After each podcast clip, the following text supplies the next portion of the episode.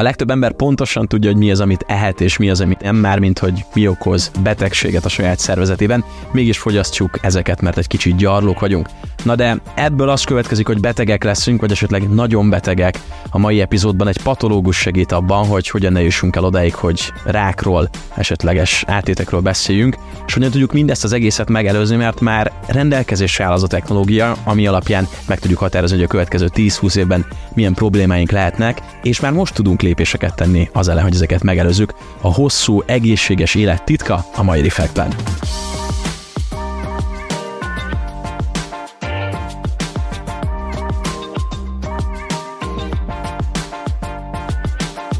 A félország fel van azon hördőve, hogy mennyibe kerül a lángos a Balatonnál, most éppen ez ad aktualitást ennek a topiknak. Viszont pont azon kellene gondolkodnunk, hogy egyáltalán megegyük-e ezt a lángost. Dr. Kisriáthoz fordulok. Szerbusz.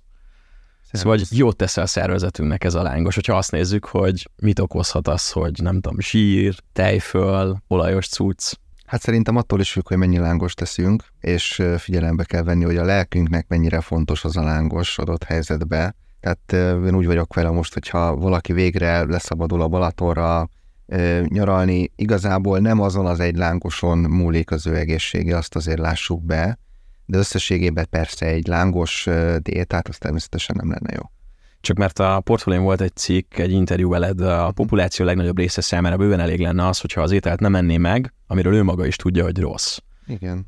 Viszont a berögzült szokásokról, valamint a sokszor örömforrása vált ételfogyasztásról nehéz lemondani. Hát ez pontosan, én úgy gondolom így van. Ha azt nézzük, hogy társadalmi szinten mit lehet, mi a legalacsonyabban függő gyümölcs, akkor természetesen az étkezés, és az étkezésben is persze lehet nagyon hatékonyan az étkezésen változtatni az egészségünk fejlesztése vagy javítása érdekében, azonban ott is vannak könnyű lépések, és egészen egyszerűen igazából szerintem az emberek döntő többsége tudja, hogy mi az, amit megeszik, és azt nem kéne megenni, és ha már csak ennyit csinálna, már azzal igazából nagyon sokat tudna tenni a saját egészsége megőrzése érdekében.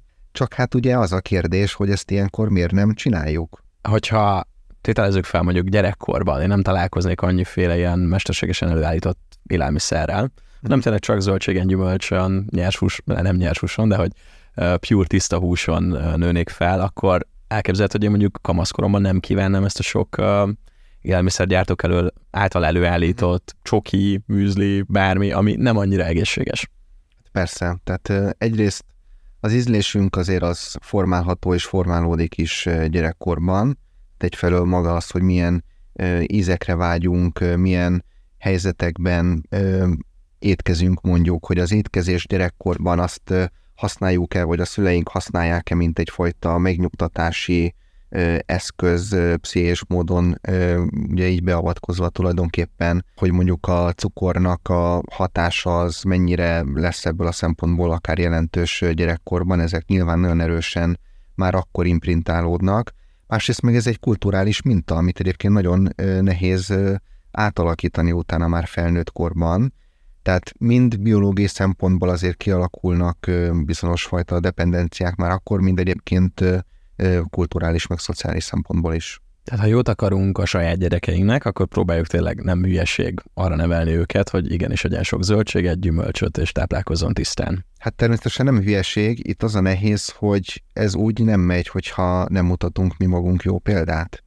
Tehát, hogyha egy szülő nem jól táplálkozik, akkor aztán hiába próbálja a saját gyermekébe diktálni a salátát, meg a gyümölcsöt, meg a hasonló dolgokat, hogyha ő maga nem mutat jó példát, de hát ugyanezt szerintem a például okostelefon vagy digitális eszköz használatra is ugyanígy vonatkozik, tehát az úgy nem hiteles egy szülőtől ö, keretek közé ö, szorítani mondjuk a telefon használatot, hogyha a gyerek meg azt látja, hogy a szülő meg azt nyomkodja egész nap. Nehéz dolgok azért ezek, tehát amikor azt mondom, hogy ezek ilyen alacsonyan függő gyümölcsök, amikhez igazából először nyúlni kéne, ez valahol igaz, de igazából ezek nagyon nehezek, tehát hogy én olyan őszintén nem tudok senkit elítélni amiatt, hogy ezekkel nem tud olyan könnyedén változtatni. Azt mondtad, hogy ugye nagyon tehát már gyerekkorban megtörténik ez az imprint, tehát hogy magunkba hogyan tudunk változtatni, tehát hogy mi kell ehhez valamilyen egészséges elhatározás, egy veszélyhelyzet, ami alapján mi eldöntjük azt, hogy jó, akkor innentől kezdően nem eszünk ilyet, mert uh-huh. rájövünk arra, hogy az egészségünket ez veszélyezteti,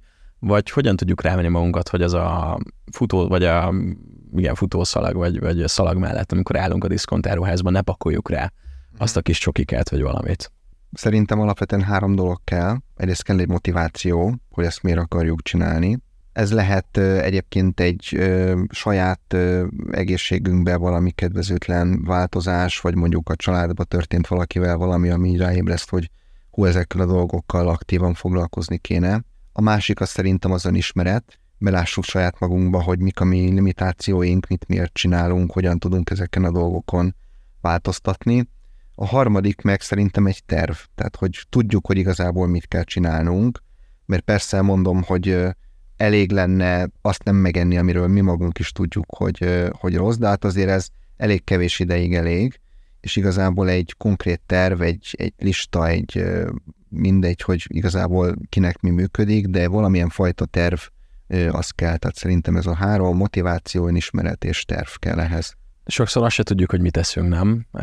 Nekem volt élelmiszer és erőismeret órám az egyetemen. Én amikor erre a szakra jártam, bementem először egy diszkontáruházba utána, és szerintem egy-két hétig így kifordultam instant a boltból, mert hogy ránéztem az élelmiszerekre, és nagyjából megtanultam, hogy miből készül, és nem volt kedvem levenni, és nem volt kedvem elfogyasztani. Kell ez a fajta tudatosság, illetve eljutunk-e ideig, hogy átgondoljuk, hogy tényleg az a bezacskózott valami, hát az a természetben, ahogy fogalmaztál, nem lóg a fán. Uh-huh. Hallottam egyszer egy ilyen mondást, hogy olyan dolgot ne együnk meg, amit az ők nagyszüleink nem ismernének fel, mint étel. Tehát, hogyha most elképzelem az én nagyszülőmet, és elé szórok mondjuk egy tányérban, nem tudom, Smarties, és akkor, vagy valami egyéb ilyen színes cukorkát, vagy valamit, és akkor azt, azt így nem, nem hirtelen, tehát ő lehet, hogy nem is tudná, hogy az étel egyáltalán, na az ilyet ne együk meg. Ez persze valakinél működik, nálam egyébként személyesen nem működik, tehát most magamból indulok ki, engem az nem befolyásol, hogy valamilyen ilyen ultrafeldolgozott étel és olyan mesterséges dolgok vannak benne, mert hogy őszinte legyek, önmagában az, valami mesterséges, az nem, engem nem taszít, tehát hogy én nem vagyok ennyire ilyen, nem is tudom, naturalista ebből a szempontból. Igazából itt is valahol az önismeretet hoznám be, és a tudatosságot.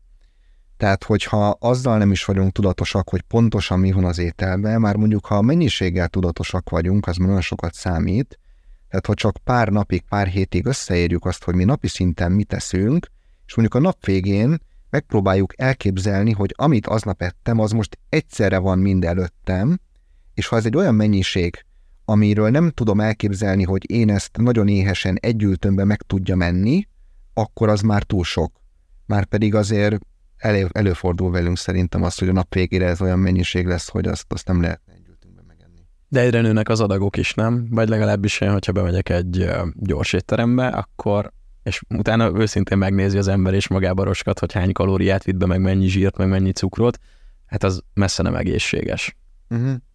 Hát most, hogy az adagok nőnek, vagy csökkennek, erről azért vannak, vannak viták, a mindenféle gyors éttermekben azért vannak érdekes ja, hasonlítások. Persze. Mi volt x évvel ezelőtt, fontos dolog szerintem, hogy a mennyiséget ne tévesszük össze az értékkel. Kapunk egy nagy tál ételt, nagyon sok olyan körettel, ami igazából egy ilyen könnyen felszívódó szénhidrát tartalmú köret, szemben mondjuk egy ugyanolyan értékű, de a tányérra vizuálisan ránézve egy sokkal kisebb adag zöldségkörettel, akkor ne gondoljuk, hogy mi többet kapunk a gyorsan felszívódó szénhidráttól. Mert nem, sőt igazából hát, szoktam azzal e, viccelődni, ilyen kicsit morbid módon, amikor ö, valaki mondjuk küldi nekem, hogy ö, mit evett, és akkor ö, mondjuk nem tudom, rántott sajt és ö, ö, sült krumpli, és hogy ez most milyen drága volt most, ugye ez a, amivel kezdtük is a beszélgetést, a nagy szomorú slágere a, a, ennek a nyárnak, hogy mi mennyibe kerül mondjuk egy strandon,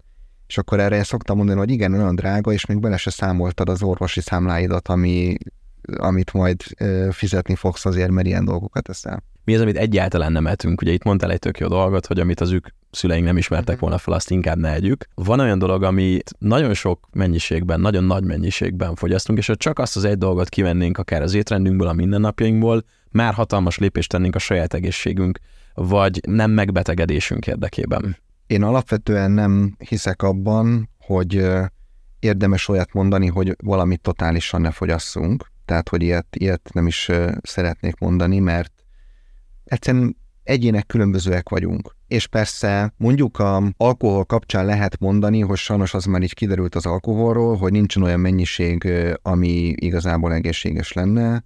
Nagyon sokáig tartotta az magát, hogy igazából egy pohár bor az így egészséges, és erre volt is egy ilyen francia paradoxon nevű mondás, hogy igazából ez csak Franciaországban van így, és akkor arra az volt a teória, hogy mert a franciák valahogy tényleg kibírják, hogy ők tényleg csak egy pohárral ígyanak, mert mindenki más, ha már iszik, akkor többet iszik de valahogy kiderült, hogy ez ott se állja meg teljesen a helyét, tehát igazából az alkoholra erre lehetne mondani. Ugyanakkor azért az alkoholnak is van egy nagyon fontos kulturális szerepe, azért lássuk be, nem véletlen ennyire szerves része az életünknek, és persze van, aki azt választja, hogy nem fogyaszt alkoholt, és teljesen rendben van, és igazából nagyon jót tesz magával, de ezt mindenkinek el kell döntenie igazából saját magának, hogy mit szeretne, és mitől lesz az ő élete kerek. És hogyha a teljes alkohol megvonástól nem, akkor azt szerintem nem egy jó út. Tehát, hogy nem csak abba kell mérni, hogy mi mit csinálunk, milyen döntéseket hozunk, hogy mi a maximális egészségbenefit, és mivel fogunk a várhatóan a legtovább élni, hanem azért ott az az életminőség is szerepet játszik. Tehát emiatt egyébként én nem szeretek ilyen abszolútista lenni ezekben a dolgokban, de sajnos Magyarországon azért el kell mondani, hogy szerintem, ha egyet kéne mondani, akkor az alkohol az biztos az, amiből mindenki túl sokat iszik. A mérték szerintem az, amit már forszírozol egy ideje, uh-huh. hogy talán abba kellene egy kicsit jobban operálnunk, vagy ügyesebbnek lennünk.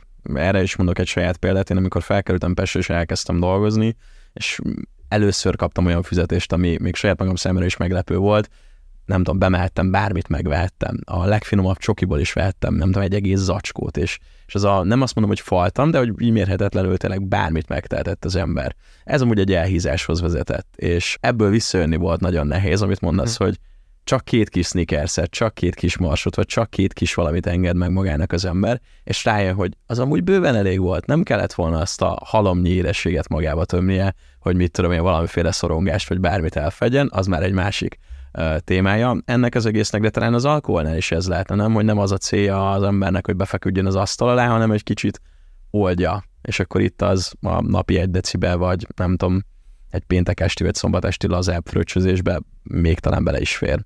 Mm, igen.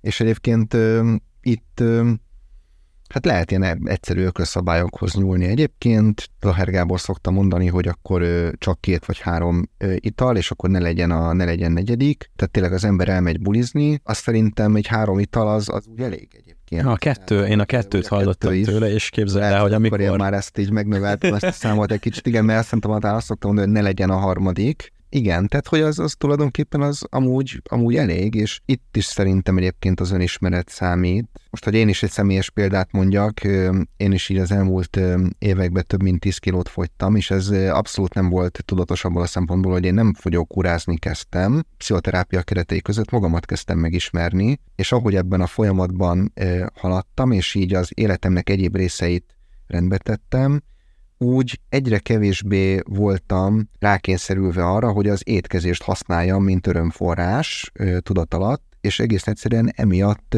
kevesebbet tettem, meg jobb minőségű dolgokat, meg amikor mondjuk döntési helyzetben voltam, hogy mit válasszak, mit rendeljek, akkor volt annyi lelki erőm az adott helyzetben, hogy a, a jobb döntést hozzam, és egészen ennyivel hát egy ilyen másfél év alatt itt 10 kilót így odafigyelés nélkül le tudtam fogyni. Igen, tehát valahogy ezeken az apró dolgokon múlik. Hogy lehet oda az emberek, mikor jutnak el oda, hogy odafigyeljenek? Akár ez is, amit te mondtál, hogy egy önismereti terápiába kezdtél, de hogy vannak olyan bajós jelek, vagy olyan márkerek az ember életében, amikor arra eszmél, hogy igen, itt változtatni kellene. Ugye arról beszéltünk eddig, hogy mit teszünk, én azt gondolom, hogy az vagy, amit teszel, és az tényleg látszik akár a bőrödön, akár a testsúlyodon, akár a kisugárzásodon, akár a mindennapjaidon. Viszont, hogy van -e olyan pont, amikor így ugye jelez a szervezet, hogy baj van, hogy amit eddig ettél, az nem volt számomra jó. Ez lehet egy ilyen pont? Mm, hát az a helyzet, hát persze lehet, tehát előfordulhat olyan helyzet, hogy itt most akuttá válik valami, van valami komolyabb betegség kialakul, vagy mondjuk nem olyan nagyon komoly, de olyan, ami mondjuk fájdalmat okoz, tehát valakinek egy epekövessége lesz, attól azért lehet szenvedni, és akkor így hirtelen rá tud jönni, hogy akkor ez lehet a táplálkozásától van ö, valamelyest. De mind ö, testileg, mind pszichésen igazából ö, sajnos szerintem az a helyzet, hogy ö, krízis helyzetekhez kapcsolódik az, hogy mi igazán akkor összeszedjük magunkat és váltsunk. Az a kérdés, hogy ez a krízis ez mekkora, és mikor történik, és igazából minél kisebb és minél hamarabb létrejövő krízisnél váltunk és kapunk kézbe, annál jobb, és annál, annál jobban tudunk változtatni a dolgokon, úgy gondolom. Volt egy ilyen kifejezés is, hogy életmódbeli változásokkal a legtöbb probléma orvosolható lenne. És az azért tetszett meg nekem, hogy amikor azt mondjuk, hogy orvosolható valami, akkor már egy meglévő problémát próbálunk kijavítani. Mi a helyzet nálatok? Ugye majd hmm. Rátérünk fokozatosan arra, amivel ti foglalkoztok a Medin Predictnél, viszont előzetesen tudunk-e hogy egyáltalán foglalkozik az ember azzal, hogy ne legyen beteg? Hát ez egy nagyon jó kérdés. Van, aki foglalkozik, de a többség az talán nem, vagy nem annyira, mint kéne, ami szerintem egy teljesen paradox dolog, mert hogy igazából a saját egészségünknél sokkal kevésbé jelentős dolgokkal, meg foglalkozunk ilyen szempontból.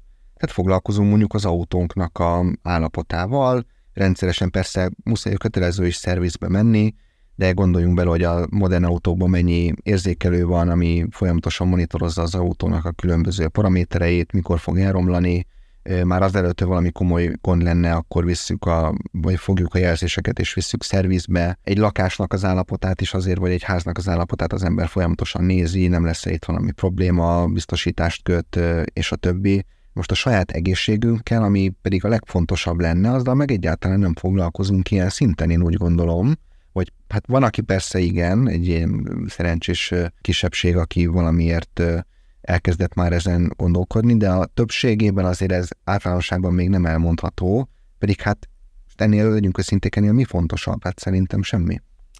A mi szervezetünk is tele van szenzorokkal, csak maximum nem tudjuk kiolvasni ezeket az adatokat, nem? Mert hát igen, meg jelez. És nem is hallgatunk a saját testünkre, tehát az is, azt is bele kell venni ebbe, a, ebbe az összképbe. Szerintem a mai társadalomban, amikor a legtöbb ember mentális jellegű munkát végez, valahogy ezt eltávolítottuk magunktól, hogy mintha mi csak egy ilyen agy lennénk, ami, vagy egy ilyen tudat, ami így benne van egy ilyen testben, ami olyan, mint egy ilyen, mint egy autó, vagy valami így, ami ott van körülöttünk, de igazából mi magunk vagyunk ez a test. Tehát a test a lélektől meg a szellemtől nem elkülöníthető. Tehát a saját testünk azok, az mi magunk vagyunk, és ezt valahogy muszáj tudatosítani és megélni. Tehát, hogy hány olyan helyzet van, amikor ö, valaki feszült, nem tudja miért, és egyébként lehet, hogy mondjuk a keze vagy valamilyen izma, az görcsbe van az adott helyzetbe, és észre se veszi mert mondjuk egy mentális feszültség ilyen módon kijön a testén, és ezeket nem veszük észre. Na most ehhez hasonlóan nagyon sok olyan jel van valóban a, a testünkben, amit amúgy észre tudnánk venni, de hogyha le vagyunk kapcsolódva a saját testünkről, egy ilyen diszociált állapotban vagyunk, akkor ezeket nem fogjuk észrevenni. Nagyon gyakori az, hogy akár mondjuk daganatos emberek olyan daganatokkal érkeznek, amit így, hogy mondjam, persze orvosként máshogy gondolkodik így a testről az ember, de hogy így nem értünk, hogy ezt hogyan nem vette észre, hogy saját magához nem nyúlt hozzá, hogy amikor nem tudom, fürdik, akkor nem vette saját magán észre azt a, azt a duzzanatot, vagy azt a nagy hasi valami kemény dolgot, ami ott, ami ott nő, ez, ez hogy lehet, vagy az ő partnere nem vette észre, amikor mondjuk intimen együtt vannak, ha egyáltalán ugye van partner, ami szintén egy, egy komoly probléma, hogy elég sokan így elmagányosodnak ebben a mai társadalomban, tehát, hogyha ezekre a dolgokra nem figyelünk, akkor hiába van a testünkben olyan sok, hát bioszenzor tulajdonképpen fogalmazunk így, akkor ezeket nem fogjuk észrevenni.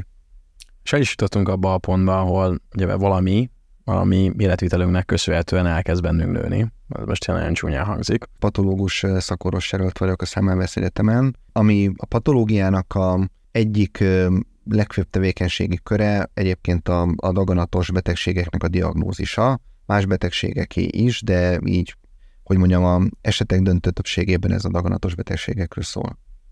De ez már egy meglévő betegség, ami már ott van az ember szervezetében. Igen, erre akarok... pont erről szól, hogy most akkor ez, ez daganat-e, vagy valami más, és akkor mondjuk hogy micsoda. Eddig próbáltam arra forszírozni, hogy valahogy megelőzhetjük, hogy ez ne alakuljon ki, de a legtöbbször már a probléma, amikor már orvoshoz fordulunk, még azt mondod, hogy már amikor jelentkezik, azután is eltelik akár több hónap, vagy akár év is. Mm. Hol kellene azt kezdeni szerinted, és hogy ez csak magyar vagy világviszonylatban is így van-e? Ez egy ilyen dupla kérdés most, hogy elkezdünk foglalkozni azzal, hogyha baj van. vagy már akár előzetesen is, és ne az legyen, hogy már majd elmegyek orvoshoz, vagy, vagy már tényleg csak akkor kerülök orvoshoz, amikor már valamilyen uh, nagyon sokszor halljuk azt, hogy, hogy utolsó most meg nem tudom, és hogy hú, hirtelen elvitte, vagy most derült ki. Holott elvileg, ha minden igaz, nagyon sok mindenre már van megoldás, vagy megelőzés.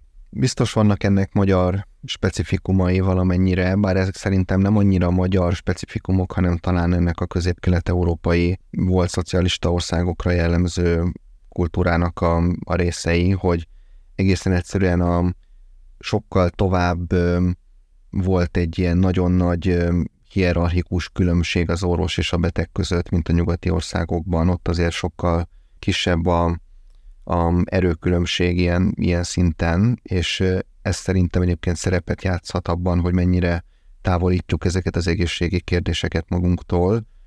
Alapvetően egyrészt az edukáció nagyon fontos ebben, tehát hogy például a daganatos betegségek esetében tudják azt az emberek, hogy általánosságban az, hogy valakinek daganata van, az nem feltétlenül jelent halálos ítéletet. Azt szoktuk mondani, és ezt is tanítjuk így a bevezető órákon az orvosi egyetemen, hogy egy átlagos daganatos betegnek a várható túlélése az jobb, mint egy átlagos szívinfarktust kapó betegé. És mégis valahogy máshogy állunk hozzá, hogyha egy kolléga kiesik pár hétre visszajött, és azt mondja, hogy neki infarktusa volt, akkor egész máshogy áll hozzá mindenki, mint hogyha azzal jön vissza, hogy hát őnála diagnosztizáltak egy, egy tumort. Ugye ez miért van? Hát ez azért van, mert hogy más a betegségnek a dinamikája. Tehát a szívinfarktus az igazából addig nagyon rossz, ameddig éppen, éppen zajlik, nagyon jó most már a kardiológia Magyarországon is teljesen nyugati színvonalon van, általában ezeket a problémákat megoldják, és utána tulajdonképpen panaszmentes lesz az illető, miután ez megtörténik. Most egy daganatos betegség esetében ez egyrészt sokkal nyilvánvalóbb, tehát a kezeléseknek lehetnek olyan mellékhatásai, mondjuk egy kemoterápia esetében, mondjuk a hajnak a kihullása, vagy mondjuk egy műtét esetében nyilván hát magának a műtétnek a következménye, ami adott esetben látványos, de az egészhez még ettől függetlenül is társul egy stigma, hogy hú, daganatos, hát ő, ő neki már igazából meg vannak számolva a napjai, de ez egyáltalán nem feltétlenül igaz. Tehát meg kell tudni, hogy pontosan milyen fajta daganatról van szó, mik annak a daganatnak a tulajdonságai, milyen stádiumban van, milyen kezelési lehetőségek vannak, és utána itt válik szét azt, hogy most itt milyenek lesznek a, a túlélési lehetőségek, és ezt egyáltalán ki kell deríteni, és minél hamarabb kell eljutni erre a pontra, de itt nem szabad halogatni a dolgot, mert nagyon sokan, amikor halogatják, akkor még igazából nem tudják, hogy most az ő esetükben miről van szó. És az egyik ö, ilyen elhíresült példa ugye a Steve Jobsnak az esete, akinek egy hasnyálmirigy rákja volt, ami egy híresen rossz tumortípus abból a szempontból, hogy nagyon olyan helyen van a hasüregben a hasnyálmirigy, ahol egy daganat viszonylag nagyra tud nőni, és hamar áttétet tud adni, anélkül, hogy komolyabb tünetet okozna, és azért viszonylag egy késői stádiumba szokás észrevenni, de a hasnyálmirigy daganatok között neki egy úgynevezett neuroendokrin daganata volt, ami egyébként elég jól kezelhető típus, és hogyha ő ezzel ideje korán szembenéz, és mondjuk nem hónapokig, évekig mindenféle alternatív medicinával foglalkozik, akkor őt könnyedén meg lehetett volna gyógyítani. Ez érdekes, és pont az ő példája számomra a furcsa, hogy amikor azt gondolnánk, hogy a világ leggazdagabb emberei már feltalálták az örök életet, meg mindent, akkor ez így annyira nem, azért ők sem halhatatlanok.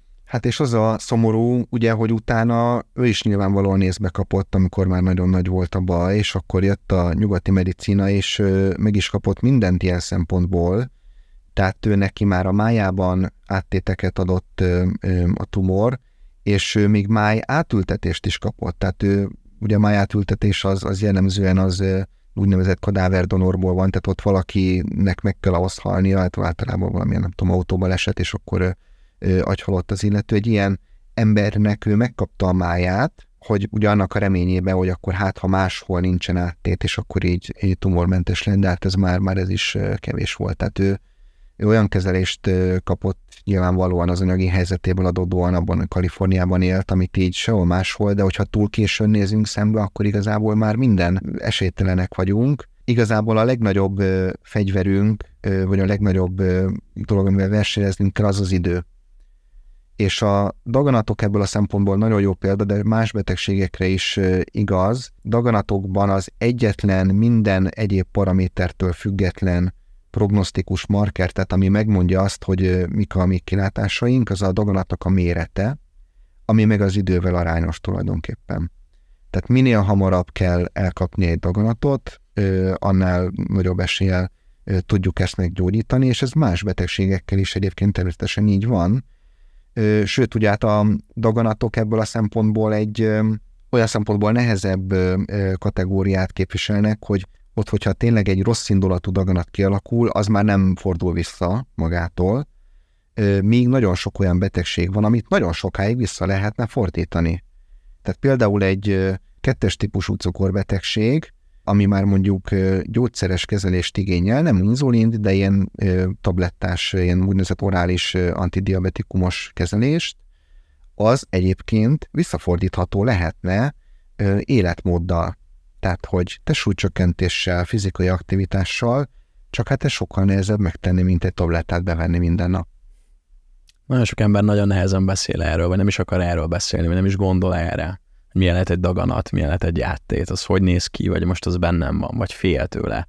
Téged mégis ez nagyon érdekel. Engem azért az tesz baromira kíváncsi hogy mi vitt rá arra, hogy te ezzel akar foglalkozni. Hát ezt nagyon sokáig én se tudtam egyébként. Én csak azt érzékeltem, hogy engem valahogy biológiai szempontból a daganatoknak a viselkedése az valamiért érdekel. Tehát, hogy amikor tanultunk a különböző mechanizmusokról, hogy milyen betegségek hogyan alakulnak ki, mondjuk az érellátás zavaraival kapcsolatos, vagy a vérellátás zavaraival kapcsolatos betegségek, immunológiai betegségek, daganatos betegségek, és a többi engem valahogy a daganatos betegségek érdekeltek, és ezen belül is egyébként én nagyon sokáig különösképpen a úgynevezett hematológiai betegségekkel foglalkoztam, ezek a leukémiák, limfomák, tehát a vérképző és nyirokrendszernek a daganatai, és én magamnak egyébként ezt azzal magyaráztam, hogy ezek a daganatok, ezek a többi daganathoz képest jobban kezelhetőek. Itt a tudomány egy kicsit előrébb tart, fejlettebb diagnosztikus terápiás módszerek vannak. Egyébként nem azért, mert nem tudom, ez egy valamiért kiemelt terület, és egyszerűen azért, mert ezek a, ezekben a betegségekben a daganatsejtek a vérbe vannak. Tehát, hogyha egy kutatáshoz mondjuk mintát szeretnénk venni, hát akkor egy leukémiás embernél elég a véréből egy mintát vennünk, míg hát hogyha egy nem tudom, hasselmirigy daganata van, hát akkor ugye műtét kell ahhoz, hogy mintát vegyünk, tehát egész egyszerűen ebből adódik, hogy ez a terület előrébb tart. És én azt hittem, hogy ez ezért érdekel engem. Utólag derült ki, amikor egy kis ilyen önvizsgálatot tartottam, hogy az életemben én mikor milyen döntést hoztam, mert valahogy mindent az utolsó pillanatban döntöttem el, hogy mivel szeretnék foglalkozni, és a szüleimnek panaszoltam el ezt, hogy ezt hogyan, hogyan van, hogy én mindent az utolsó pillanatban döntök el, hogy akkor a orvosi egyetemre is utolsó pillanatban jelentkeztem, az, hogy egy PhD doktori képzésbe lépjek, azt is, azt, hogy patológiával foglalkozzak, azt is, és mondták, hogy hát igen, igen, ők ezt látják, de hát hogy nekik az teljesen egyértelmű volt, hogy én miért a leukémiákkal akarok foglalkozni. És akkor hát kérdeztem, de hát hogy, hogy miért? Hát erről nem tudom, erről még sosem beszéltünk. És akkor mondták el azt, amire egyáltalán nem emlékszem, hogy óvodás koromban a kis és középső csoportban a legjobb barátom, akivel sülve-főve együtt játszottam, ő leukémiában meghalt ott az óvodás, óvodás koromban. És azért érdekes ez, mert én nem emlékszem erre a, erre a fiúra, pedig utólag mutattak a szüleim fényképet, ilyen farsangi, meg egyéb anyák napja, meg ilyen rendezvényekről, és más emlékeim vannak az óvodából, tehát én szerintem ezt egyfelől valahogy én elzárhattam magam elől ezt a dolgot, meg valószínűleg én hallottam ezeket a szavakat óvodásként, hogy leukémia, hogy lehet, hogy ott az óvónők súgtak egymás között, vagy a óvónők, szülők, szülők egymás között az én szüleim, vagy hát nem tudom, valaminek ott történnie kellett, vagy így hallanom kellett. Szerintem ezért egyszerűen, amikor én meghallottam ezeket a szavakat az egyetemen, akkor ez engem elkezdett érdekelni. És akkor még nem tudtam, ez miért érdekel engem ennyire. Most nekem ez a teóriám, hogy emiatt a gyerekkori tapasztalás miatt. Ez nagyon érdekes, és hát nagyon szép is, szerintem. Én most az egészséges útra térnék egy kicsit vissza, hogy próbáljunk ne eljutni a daganatig, illetve addig, hogy valami kifejlődik a szervezetünkben. Erre már rengeteg megoldás van. A legtöbben az orvoslás jövőjében azt látják, hogy személyre szabott gyógyszereket kapunk, amit akár 3D nyomtatóval tudunk magunknak otthon elkészíteni, de te ugye azt mondod, hogy a legjobb az lenne, ha el se jutnánk odáig, hogy bármiféle ilyen kemikáliára vagy gyógyszerre lenne szükségünk. Mi az, amivel ti foglalkoztok a MediPredictnél? Milyen információkat gyűjtetek, és hogy látjátok az orvoslás jövőjét a ti szemszögetekből? Uh-huh. A MediPredictben mi így dióhéjban azzal foglalkozunk, hogy egészséges embereket tulajdonképpen profilozunk az ő egészségügyi állapotuk szempontjából, és az orvostudomány legmodernebb eszközeit bevetve tulajdonképpen meghatározzuk azt, hogy nekik milyen betegségekre vannak rizikóik, vannak esélyeik, ami mondjuk az átlag populációhoz képest eltér, és utána meg megmondjuk azt, hogy a tudomány ellenállása szerint mit tudnak tenni annak érdekében, hogy ezekből a rizikókból ne is alakuljanak ki tényleges manifest betegségek, illetve ha olyanról van szó, amivel kapcsolatban nem lehet így proaktívan tenni, akkor meg mit tud tenni, hogy minél hamarabb, ha kialakul az a betegség, észrevegye, és még időben lehessen kezelni, és ha mondjuk kezelni kell, akkor ugye ő már ki van vizsgálva, pontosan tudjuk például a genetikai hátterét, akkor meg szóba jön a célzott, illetve személyre szabott kezelés, amit te is említettél, hogy olyan gyógyszert kapjon, amiről tudjuk, hogy az ő esetében az tényleg működni fog, és mondjuk kevés mellékhatással fog járni. Tehát így röviden összefoglalva erről szól, tehát ez egy prevenciós szolgáltatás tulajdonképpen, az a célja, hogy ne is legyenek a mi ügyfelénk lehetőleg betegek, de ehhez a orvostudomány minden eszközét próbáljuk bevetni.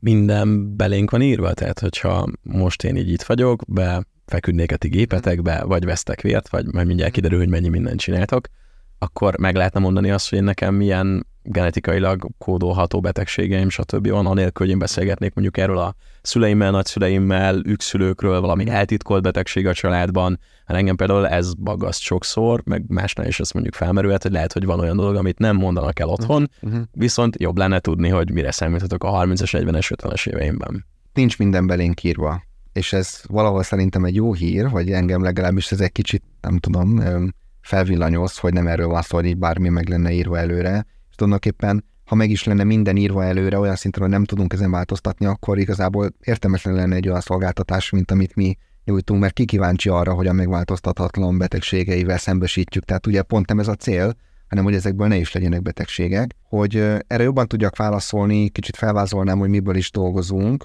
Egyrészt egy teljes genomszekvenálás az egyik nagy alapja a dolognak, tehát a genetikai hátterét megvizsgáljuk a, a mi ügyfeleinknek minden esetben. Az mit jelent, hogy egy hajszából kiveszitek a DNS-t? Vagy? Lehet amúgy hajszából is tulajdonképpen, de vérből szoktuk ezt, vagy pedig nyálból, igazából teljesen mindegy, ugye tulajdonképpen minden sejtünkben teoretikusan ugyanez a genetikai állomány van, tehát ebből adódóan mindegy, hogy honnan veszük ezt a mintát. Ez nagyon sok mindent persze meghatároz, de abszolút nem mindent.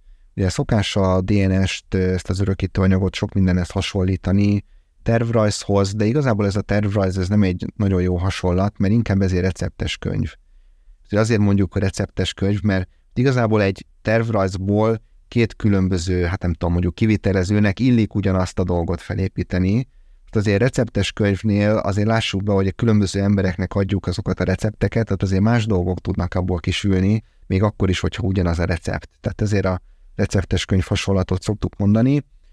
Szerencsére nem minden száz százalék, és a, persze vannak olyan betegségek, ahol nagyon komoly esélyeket tudunk mondani, ö, hogy mondjuk ö, kialakul egy, ö, egy mondjuk daganatos betegség. Szerencsére ezek nagyon ritkák, azért hozzá kell tennem, de vannak.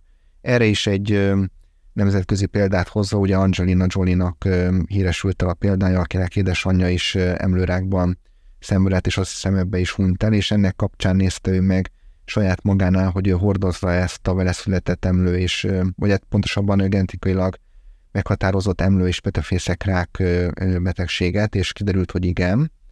És ez azt jelenti, hogy akik ezt a BRCA génben hordoznak ilyen mutációt, hogy a életük során nagyjából ilyen 85%-os valószínűséggel kell számolni, hogy emlő vagy petefészek rák alakul ki náluk. De ez se 100%, illetve aki mondjuk tudja magáról ezt, ő választhatja azt, hogy ő akkor nagyon gyakran jár szűrővizsgálatokra, és ha esetleg elkezdődik egy ilyen folyamat, akkor nagyon hamar beavatkoznak. Ő viszont azt választotta, hogy, hogy preventív módon akkor távolítsák el ezeket a szerveket, és akkor ez így is se tudjon alakulni. Tehát vannak nagyon komoly rizikók, amiket ki lehet mutatni, de igazából ezek se jelentenek egyébként száz százalékot, és szerencsére teszem hozzá, mert azért az, az nem lenne nem lenne szerintem olyan nagyon biztató, de egyébként a teljes kép az akkor áll össze, hogyha mást is mellé rakunk. Tehát önmagában a genetikai hátterünk az tényleg egy ilyen receptes könyv, de igazából azt kell megnézni, hogy akkor mi van emellett. Mi van mondjuk a bélflóránkban, mi van mondjuk az anyagcserénkben, orvosi vizsgálatok most éppen aktuálisan látnak-e ö, valamilyen fajta eltérést, meg ahogy említetted, a családból tudunk-e valamit. Mert persze a, a családi kortörténet a genetika miatt nagyon izgalmas, de igazából a kép akkor áll össze, hogy ha látjuk egymás mellett, hogy amit mi a genetikából kiolvasunk, az a családban, az ténylegesen megjelente, vagy igazából soha senkinél. Ebből a genetikusok teljesen más következtetéseket tudnak adott esetben levonni. Tehát igazából egy ilyen összetett képre van szükségünk. Az anyagcsere kapcsán szoktuk azt a hasonlatot mondani, hogy az anyagcsere vizsgálatnál egyébként a vérből végzük, végezzük ezt a vizsgálatot, és nagyjából ilyen 500 anyagcsere terméknek a szintjét határozzuk meg. Tehát amikor a táplálkozónk bevisszük a különböző élelmiszereket, a szervezetünk ezeket alkotóelemé bontja és átalakítja más dolgokká, ennek az átalakítási folyamatnak a rész lépéseinél lévő anyagoknak a mennyiségét mondjuk meg. És ezt ilyen konyhai hasonlattal úgy szoktuk mondani, hogy igazából ez olyan, mintha belenéznénk valakinek a hűtőjébe, és ott megmondanánk, hogy abban mi van. Mert abból azért meg lehet mondani, hogy igen, olyan dolgok vannak a hűtőben, hogy ebből, ebből lehet egy túrótortát készíteni, valami másból meg nem.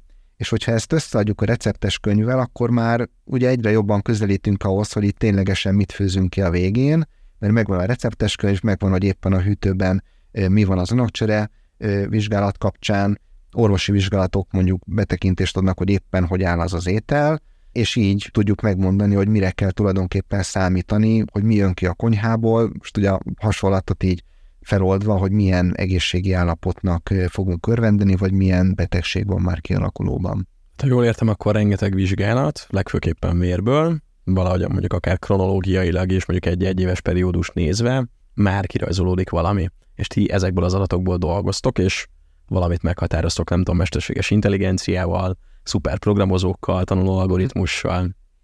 Használunk ö, ilyen eszközöket, de tehát, hogy nem szeretném ö, egyrészt azt a képet ö, festeni magunkról, hogy ez így működik, hogy itt van valami ilyen titkos, nem tudom, milyen algoritmus, és akkor ebbe beletöltünk minden, és akkor ez itt megmondja, megmondja a jövőt. Nem erről van szó. Azért hozzá kell tenni, hogy ilyen azért nincs is nagyon, de aki jellemzően azt állítja magára, hogy húnála nagyon komoly mesterséges intelligencia van. Nagyon sok ilyen cégnél, hogyha belenézünk ott a motorháztető alá, kiderül, hogy ez egy nagyon nagy Excel tábla valahol a végén. Tehát, hogyha most így őszinték vagyunk magunkkal, vannak ilyen megközelítések egyébként, de tehát ezek abszolút technikai megközelítések a bioinformatikusaink, ahogy értékelik ezeket az adatokat. Ez egyszerűen olyan adatmennyiségek, adatstruktúrák vannak, amik emberi észre nem feldolgozhatóak, egyszerűen magához az interpretációhoz, az értelmezéshez szükség van ilyen jellegű machine learning alkalmazásoknak a, használatához. Hol éri ez meg nektek üzletileg, mert ilyen biogenom szekvenciálás, meg mindenféle diagnosztikát már elég sok cég csinál, amiből valamit megjósolnak. Ugye itt mhm. már elmintettél egy ilyen kis mondatot, hogy nem az a cél, hogy mindenkire rá rémisszetek, hanem hogy valamiféle útmutatót adjatok. Mm. De hogy mégis mi az, ami többet nyújt, mi az a hozzáadott érték, ami a végén ezekből az adatokból akkor mégis kirajzolódik. Mi úgy látjuk, hogy a hozzáadott érték az pont az, hogy összerakjuk ezt a, ezt a puzzle-t. Tehát, hogy azért be kell látni, mi egy Magyarországról működő cég vagyunk, sok mindennel nem tudunk versenyezni ebben a biotechnológiai iparban, tehát például ö, sajnos tőkével biztos nem. Ö, és ö, például a genetika, a szekvenálás, ö, és akkor itt a bélmikrobiomnak, a bélflorának a vizsgálata, az is egy szekvenálás alapú módszer, ezek nagyon technológiai igényesek. Tehát mi azzal nem tudunk versenyezni, hogy nagy laborokat építünk, és vesszük a szekvenátorokat, mert ezek ilyen 100 milliós költségeket jelentenének egy-egy ilyen gép. És ilyen cégek egyébként vannak is. Viszont ők odáig csinálják meg a dolgot, hogy oké, okay, meghatározzák mondjuk a genetikai szekvenciát, vagy a bérfórának az összetételét, vagy az önakcsere állapotát, vagy csinálnak nagyon jó felbontású teljes testemert, de utána nem mondják meg, hogy oké, okay, most akkor mit csináljak? Tehát, hogy elküldünk mondjuk egy amerikai cégnek egy genetikai mintát, visszajön egy PDF-be, e-mailben egy lelet. 13 ba film vagyok. Igen, hát mondjuk ha ez is izgalmas lehet, de hogyha mondjuk valami betegséggel kapcsolatos dolog jön, akkor felmerülhet a kérdés, hogy oké, okay, és akkor most, most akkor mi, mi lesz? Mit kell csinálnom? Mi igazából pont ezt mondjuk, hogy ilyenkor akkor mit kell csinálni. És ezek a különböző puzzle darabok, ezek hogyan illenek össze? Mert egyébként önmagában egy genetikai háttér, egy genetikai rizikó teljesen más jelent, úgy, hogyha mellé negatív orvosi vizsgálatok vannak, vagy hogyha pozitívak, vagy hogyha anyagcsere szinten már látunk valamit, vagy mondjuk lehet, hogy a bérflórában látunk egy olyan eltérést, amit módosítva tulajdonképpen balanszírozni lehet ezt a fajta genetikai rizikóemelkedést, és igazából ebben van nekünk a know-how-unk, és ilyen szempontból nem is vagyunk mi kompetitorai olyan cégeknek, akik mondjuk genetikai vizsgálatokkal foglalkoznak önmagában, sőt, az nekünk jó, hogyha minél több ilyen van, mert jellemzően egyébként sokan ügyfelünk van, aki már elment egy bérflóra vizsgálatra, elment egy genetikai vizsgálatra, de igazából utána nem derült ki számára, hogy pontosan mit kéne csinálni, és hogyha egy teljes képet szeretne kapni magáról, és azt, hogy utána neki mit kell csinálnia a tudományi leállása szerint, hogy ő egészséges is maradjon, na ezzel foglalkozunk mi, és ez a mi piacirésünk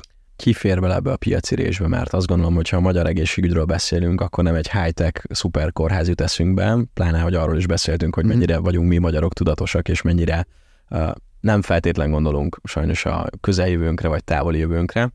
Ugyanakkor volt egy TED Talk Duda Ernővel, amikor is egy házas párról volt szó, hogy egymást meglepték pont egy ilyen orvosi vizsgálattal, kiderült, hogy mind a kettejüknek valamiféle ilyen problémája van, egészségügyi probléma, és hogyha azt ott nem kezelték volna, akkor valószínű mind a mai napig már nem élnének ők, viszont ott visszafordították, és egészségesen élik tovább az életüket. Mm.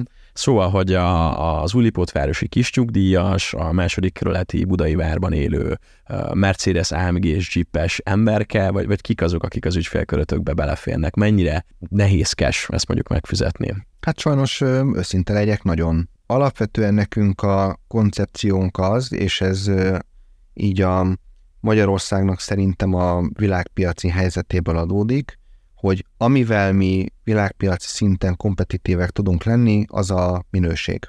A minőség sajnos drága. Tehát nekünk az a koncepciónk, hogy a mi szolgáltatásunknál jobb ne legyen, ha olcsóbb van, az nem baj, de, de ne legyen jobb. Emiatt ez nagyon költséges és mondtad persze, hogy a magyar egészségügyről nem a high-tech jut eszünkbe, azért ez, ez persze ez valós, ez a kép valahol, de a magyar egészségügynek is egyébként, meg szerintem más szektoroknak oktatásra is ez szerintem igaz, hogy igazából a, a spektrum vége, tehát a legnagyobb színvonal, az abszolút a világszínvonal, csak az a gond, hogy ez nem általános a tömegek számára. Tehát Magyarországon is elérhetőek azok a legfejlettebb képalkotó módszerek, genetikai vizsgáló módszerek, azok a nagyon magas szakmaiságot képviselő orvosok, akik tényleg bárhol dolgozhatnának a világon, tehát ezek a dolgok elérhetőek. Mi alapvetően ezekkel az emberekkel, ezekkel a partnerekkel, szolgáltatókkal dolgozunk.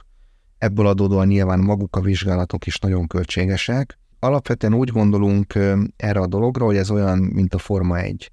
Tehát, hogy mi nekünk a high-tech-et kell képviselni, mi nekünk a tudomány határait feszegetve a legjobbat kell nyújtani, és ebből egyébként majd lecsorognak olyan eredmények, amiből olcsóbb termékek létrehozhatóak, és ezek már jobban megfizethetőek lesznek.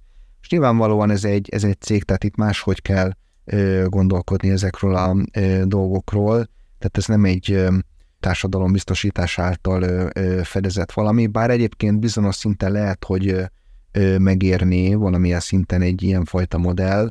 Van egy ilyen mondás, hogy igazából a emberek így átlagban az életükre, az életük során az egészségükre költenek egy adott mennyiségű pénzt, ami elég sok, csak az nem mindegy, hogy ezt milyen elosztásban teszik.